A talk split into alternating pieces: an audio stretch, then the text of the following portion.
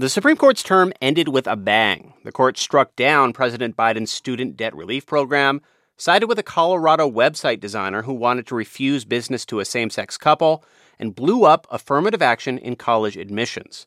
All three rulings were a 6 to 3 split, all of the court's Republican nominated justices voting against the three justices who were put forward by Democratic presidents. This is not a normal court. That's President Biden speaking with reporters after the affirmative action ruling. It's done more to unravel basic rights and basic decisions than any court in recent history. The Supreme Court is the highest court in the land. Once decisions are passed down, there's not much that can be done to change them. Justices serve for life. Consider this. Some court watchers feel that the rulings of the conservative majority have strayed too far into partisan politics. And with recent revelations about unreported gifts given to Justices Clarence Thomas and Samuel Alito, the country may be faced with a big question just how far has trust in the court eroded?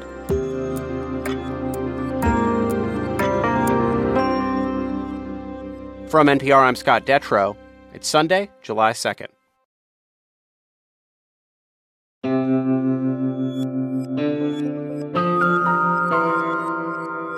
It's Consider This from NPR.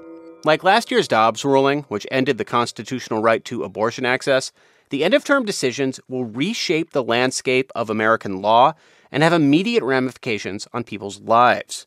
And the court has also faced a growing ethics scandal that raises big questions about who, if anyone, the justices have to answer to.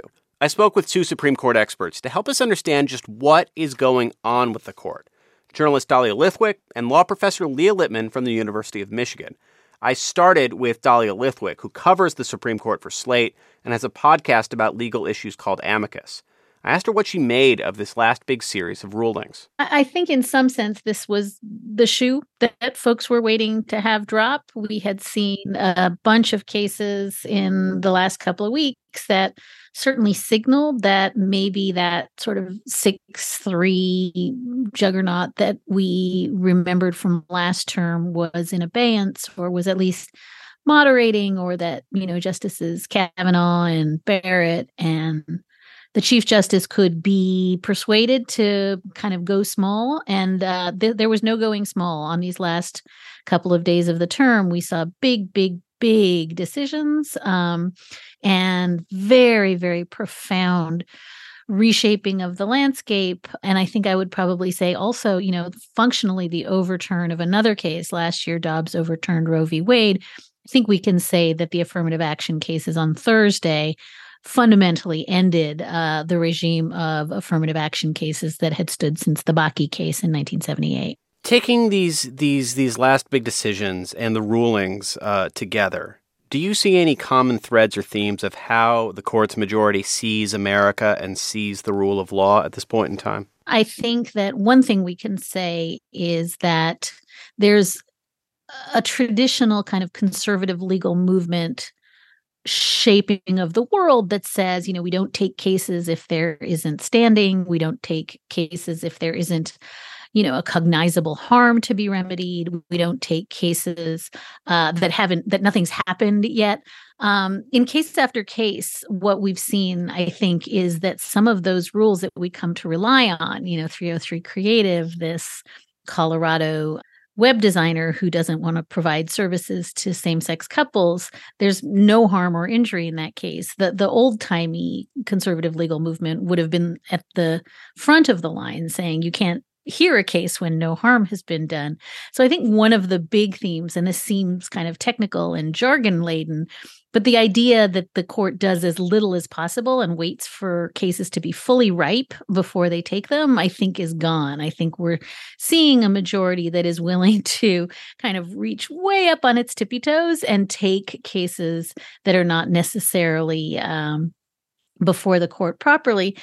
I think, as to the sort of bigger question you're asking, it is clear that this is a six justice supermajority that is deeply anxious about race. And we see that in the affirmative action case that is almost upending the directive of the 14th Amendment and the Reconstruction Amendments that were clearly designed to remediate uh, racial harm and instead imposing this idea that if um, anyone uh, takes account of race for anything, they're in violation of the Reconstruction Amendments. I want to go back to the idea of the shoe dropping that you mentioned at the beginning of the conversation because you and I had this conversation earlier in the week before this final series of rulings. And we talked a lot about a thinking that maybe Chief Justice Roberts had regained some control of the court, that he was convincing just enough of his fellow conservatives to go along with more moderate and incremental rulings. And he maybe was doing that because of the deep blows the court's uh, public opinion and trust levels have taken in recent years.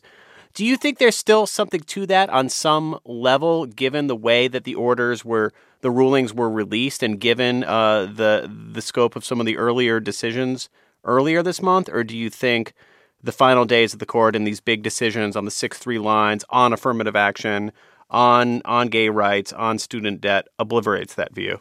all of these cases are a big, big deal. But I do think that what we saw in the last couple of weeks, which is the Chief Justice and Justice Kavanaugh and Justice Barrett, at least somewhat moderating the intensity that we saw last year to, you know, we were calling it big swings when we spoke. I think that that's clearly on these issues. The Chief Justice is right there with Justice Thomas and Justice Alito in some sense by that metric. And let's recall he kept these opinions for himself, both the student uh, loan forgiveness and the affirmative action cases, he wrote the opinions himself. So, yes, I think it's fair to say he's back in control of his court. But I think that instead of getting, you know, three liberals and Justice Kavanaugh to agree with him, he got five conservatives to agree with him. That was Dahlia Lithwick. She covers the Supreme Court for Slate and has a podcast about legal issues called Amicus. The judges' rulings are not the only things that have been controversial this year. A series of reports from ProPublica has alleged that both Justice Samuel Alito and Justice Clarence Thomas received lavish gifts from major Republican donors and didn't report them. They've raised a big question. Other than investigations by news organizations, who is holding the justices accountable? And also, what do the justices' responses tell us about the polarization of the court? Leah Litman is a law professor at the University of Michigan and co host of Strict Scrutiny, a podcast about the Supreme Court and legal culture. We talked about Justice Alito's decision to publish an angry op ed in the Wall Street Journal the night before the story dropped, accusing the news organization of misleading its readers. I asked her if she was surprised by that. I actually think it was pretty in character for how he has responded to any criticism of him or the court in the past. This is a justice who, during his keynote speeches at the Federalist Society or at the Heritage Foundation, has called out blog posts written by law professors that criticize the direction of the conservative court. So he takes any criticism very poorly and overreacts. So, you know, once ProPublica was about to expose how he has accepted you know, free personal jet trips and other largesse from billionaires with business before the court, it's not that surprising he would overreact to that as well. It's just he did so in a more high profile, visible setting this time. Not just Alito, right? Then we have seen that when justices are called out or held accountable, they do not exactly take it well, and they're very resistant to the idea that they're able to be influenced and that they should be held accountable. Here's Justice Thomas speaking at Notre Dame in 2021. I think the media makes it sound as though you are just always going right to your personal preference. So they think you you become like a politician. You're going to jeopardize any faith in the legal institutions. So, do you think they're just grappling with the fact that this mystique that the court has been held in is all but gone at this point? I think they are definitely responding to that. Justice Barrett was also going out on a speaking tour last year together with other justices, in which, you know, she basically said she was there to convince people that the court was not just a group of partisan hacks. Because if that's how the court is viewed, then their authority is going to be limited and checked by people, by democratic institutions who say, why are you the ones that get to decide whether, for example, we can regulate very dangerous firearms, whether we can address climate change, and whether we can respond to the host of all of the other current day problems that, you know, we are struggling with. Mm-hmm. Have you seen this more combative and political approach and more defensive approach making its way into the rulings or arguments or any other day to day business of the court? I think that they have. So, for example, Justice Alito's dissent from the court's order in the mifepristone medication abortion case, basically chastised the federal government for failing to say they would agree to be bound by an unlawful order. We've also seen the justices kind of criticize, you know, people too strongly criticizing the court's decisions and basically asking the Solicitor General of the United States, who represents the federal government, why aren't you accepting, you know, this recent decision that we made? Why are you failing to show that sufficient respect? So I think we have seen this self consciousness from the justices and this desire to basically shore up their own power in their statements from the bench as well as in their writings. But the ethics side of it, did these disclosures, did these reports surprise you? No, uh, they did not. Um, because, you know, back then it was still reported that for example, Justice Scalia was going off on hunting trips, you know, with individuals who were active in Republican causes.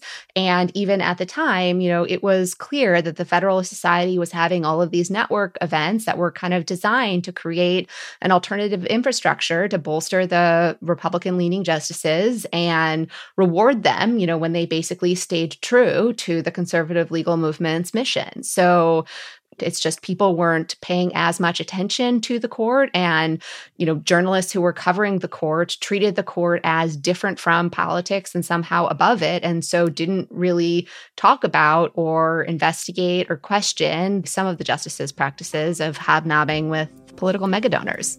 That was Leah Litman, a law professor at the University of Michigan, co host of Strict Scrutiny, a podcast about the Supreme Court and legal culture. It's Consider This from NPR. I'm Scott Detrow.